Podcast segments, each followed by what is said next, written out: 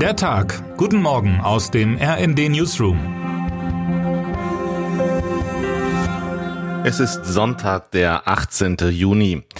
Nicht nur bei den Profis, sondern auch bei den Amateurfußballern gibt es spannende Partien, die in der letzten Minute entschieden werden. Wenn alles nach Sieg aussieht und es trotzdem nicht reicht, rutscht dem einen oder anderen ab und zu ein Fluch heraus. Beim Sport kochen viele Emotionen über. Manchmal trifft die Wut wegen eines verlorenen Spiels den Schiedsrichter oder die Schiedsrichterin. Immer öfter kommt es dabei auch zu Gewaltausbrüchen. Vor einigen Wochen ist genau das in der Kreisliga C passiert. Kurz vor Abpfiff entscheidet der unparteiische Dragan Vojvodanovic im Spiel zwischen der zweiten Mannschaft des ersten Rödelheimer FC 02 gegen die zweite Mannschaft der TSG 51 Frankfurt auf Abseits. Da führt der Tabellenführer gegen den Fünftplatzierten gerade mit 3 zu 2. Vojvodanovic sieht einen Spieler des TSG 51 Frankfurt, Rücken Nummer 11, auf sich zulaufen. Dann trifft ihn ein Schlag am linken Ohr. Vojvodanovic dreht sich um, die zweite Faust landet in seinem Gesicht.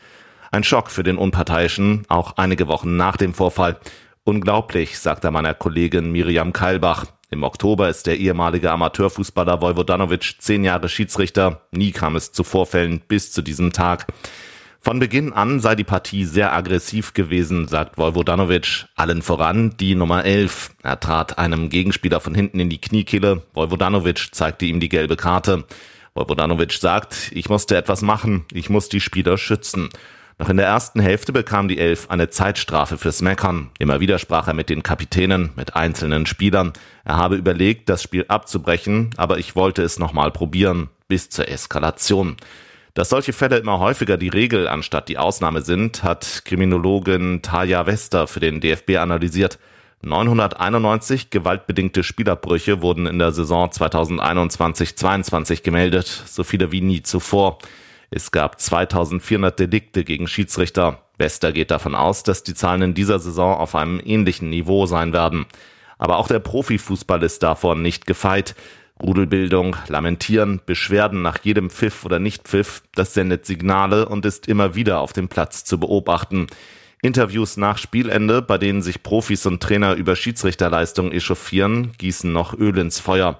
Prozentual gesehen gab es in der vergangenen Saison sogar mehr Spielerbrüche im Profibereich. Wenn in den kommenden Wochen die neuen Statistiken zu Spielerbrüchen veröffentlicht werden, wird die Kreisliga C-Partie darin nicht auftauchen.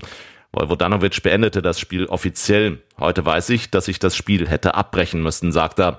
Das Sportgericht hat die Elf für 28 Spiele gesperrt.